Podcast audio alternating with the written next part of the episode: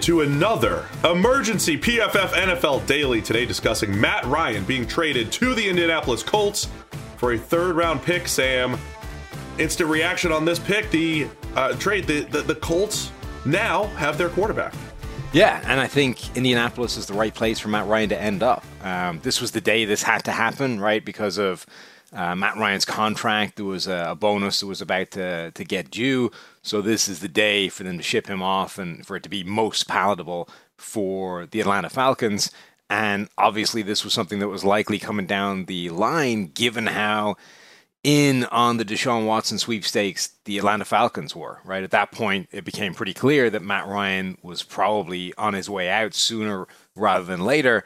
Indianapolis is the place that makes the most sense. You have been at the forefront of dome versus outside, right? Matt Ryan is absolutely a dome quarterback at this point in his career. The last two seasons, his PFF grade indoors was almost 20 points higher than when it's outside, right? That is a massive discrepancy.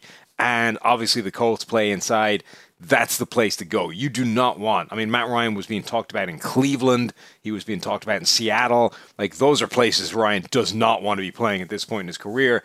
Get him inside, let him do what he can do. And the Colts actually have a pretty good team around him, so you know we might get a little swan song from Matt Ryan.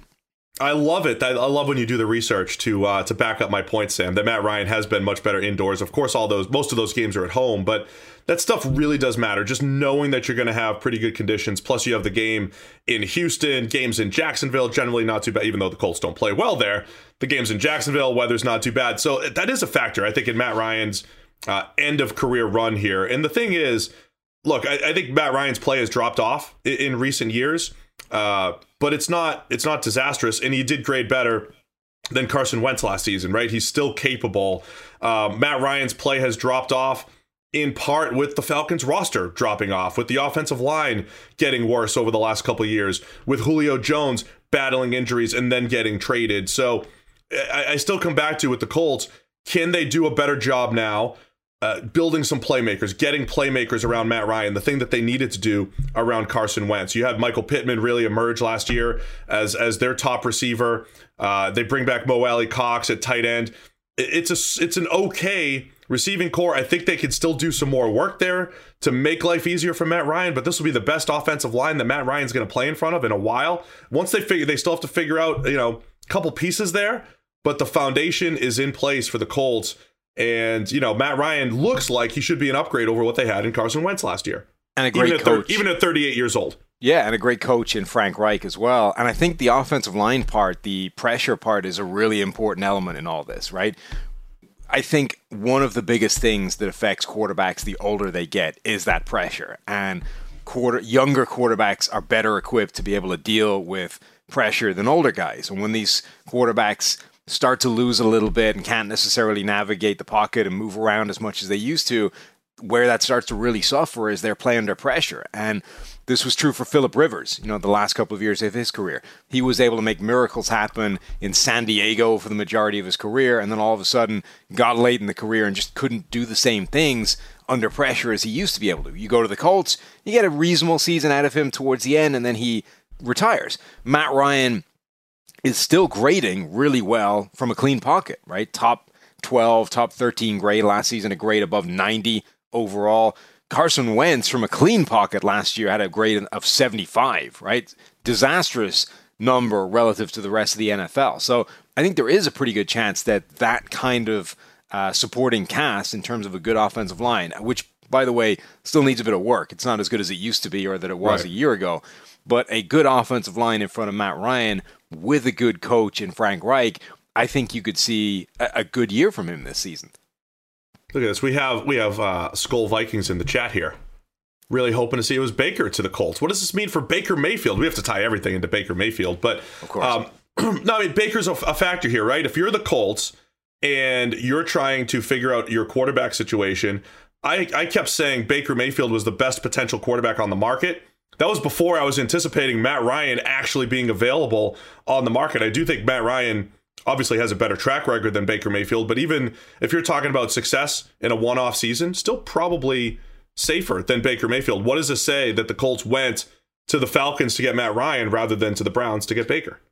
I think that certainty factor is what they're looking for. I mean, they are shooting for these veteran quarterbacks that they think gives them a high degree of certainty so they can actually make the most of whatever window they believe they're in right now. The Philip Rivers deal was a reaction to that. The Carson Wentz deal was a reaction to that. And then this deal, it says, look, we maybe Baker Mayfield has a higher ceiling at this point in his career, but he also has a higher chance of this thing blowing up and us going nowhere. So I think if you're the Colts and Matt Ryan becomes available for a, you know a mid round pick, yeah, absolutely, let's jump on board for that. I think that Indianapolis, because of the things we talked about for Ryan, was also a good destination for Baker Mayfield. Like I think it was a place that made sense for him to end up, but obviously that's not happening now that uh, that they've made that move for Ryan. I don't know that Atlanta makes a ton of sense for, for Baker Mayfield. And actually, you're starting to run out of teams that do make a lot of sense for Baker Mayfield. And there was a report that apparently came from Adam Schefter. I only saw it secondhand, so I'm not sure exactly where he said it, but that Cleveland was talking to one team who was saying that they would need a pick to take Baker Mayfield's fifth year option off their hands, right? That to me is insane, but that's the kind of market you're talking about for Baker Mayfield. There is not it's not a strong market anymore. You're going to have to somebody's going to throw them a mid to low round draft pick and pick up Baker Mayfield and just and that's the sort of that's the deal. That's the marketplace he's got. He's got right now. So this, um, it's fascinating that this opened up because I, I, I don't even know if Indy makes the call until Atlanta starts shopping right. or shopping around for Deshaun Watson. Right. I, I don't even think Indy looked at the landscape and was like, oh yeah, we'll be making an offer for Matt Ryan until Atlanta declared we could move on for Matt Ryan at the right price. I'm I'm fascinated that Atlanta did this uh, without getting Deshaun Watson. They just did it, right? And said, okay, we're just going to move on and give up a third rounder for a guy that's been with the franchise since 2008. Now, where does Atlanta go from here? Felipe Franks is the quarterback left on the roster for the Falcons. They joined the Panthers and the Seahawks as the two teams who absolutely need a quarterback, right? Really don't have a guy. Um, Seahawks have Drew Lock, Panthers have Sam Darnold, but you assume they're looking for someone else. But Atlanta joins that mix do they go with the bridge quarterback like uh, Marcus Mariota, as the chat suggests? Or does this mean Atlanta likes somebody at eight? They're picking at eight overall, two picks beyond. The Panthers are at six, the Falcons are at eight, and the Seahawks are at nine. Those three QB needy teams. Does Atlanta really like one of these QBs? Or Jimmy Garoppolo. I mean, that's the other domino True. that's that hasn't yet fallen. There was a report somewhere, I forget where I read it, that that the 49ers had an offer of two second round picks in hand for Jimmy Garoppolo. Now, A, if that's true, they should take it immediately before it gets taken off the table, given some of the other deals that are going around. But B, kind of the only place left, right? They're not. It's not going to be Seattle because that's within the division. Maybe Carolina is desperate enough, but those are the two teams, right? It's Carolina and Atlanta at this point that could potentially be offering that realistically. So maybe that's uh, maybe that's a, a, domino that could still be falling. Jimmy Garoppolo needs to get out of San Francisco at some point. But yeah, like the the Atlanta Falcons are now clearly they've embraced this rebuild, the the one that they kind of should have embraced from day one when this new regime came in. They they made weird moves that sort of tied themselves to Matt Ryan for a while longer. They end up getting out from under that. They're eating the giant dead cap hit right now to be able to move on and, and grow this thing from the ground up.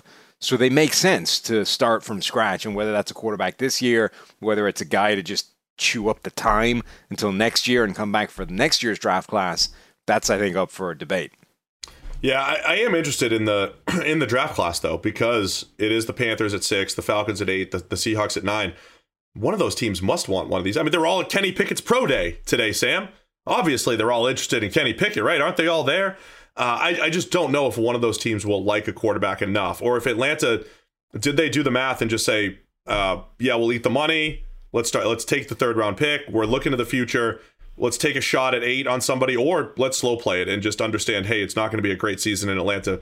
Uh, whether it is Mariota, I, I don't think uh, uh, Jim, does Jimmy Garoppolo even make sense in Atlanta in the middle of a rebuild. Why you're just going from one last last year of a contract quarterback to another from Matt Ryan to Jimmy G.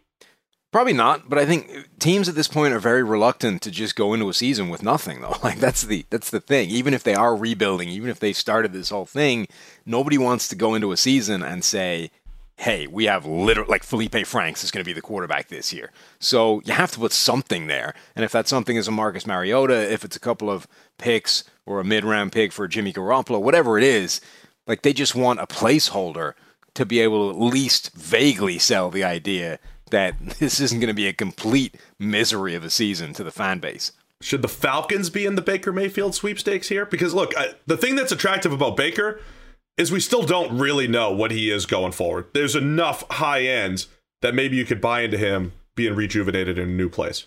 Yeah, but the problem is, like, look at the team around. Like, this is why the Colts made sense because they had a team that could actually yeah. see something from Baker Mayfield that he was capable of showing. Like Atlanta, that team is bad right now. There's there's nothing there. They don't have a receiver, literally. Like Kyle Pitts is their only viable receiver, and technically he's a tight end. Um, so the offensive line isn't great. Like half of that still needs major work. So you're going to throw Baker Mayfield into that situation and say, hey, you just stank it up in a great situation in Cleveland. Good luck out there. I mean, maybe it, but it doesn't feel like a great deal. All right, final word here. I think the Falcons still rebuilding. I think they'll look into the draft, but if they have to sacrifice this season, not the worst thing in the world. I think for their rebuild, from a Colt standpoint, Sam, this at least put them back in the uh, in the playoff conversation. Yeah, the only problem is that the AFC has kind of moved on over the last couple of years, right? Like the Colts had a good team and we're trying to find a quarterback capable of getting to the big to the playoffs. Now everybody else has got a great team and you maybe still have a good team and are trying to get that quarterback to take the next step. Like they might and probably should make the playoffs, but I don't know how you beat Buffalo or Kansas City or Denver or the Chargers or any of these other super teams in the AFC anymore. Make more power moves on the perimeter, Colts. More receivers, more tight ends. Make it life as easy as possible for Matt Ryan. Matt Ryan is officially an Indianapolis Colt for a third round pick. It's an emergency. PFF, NFL Daily.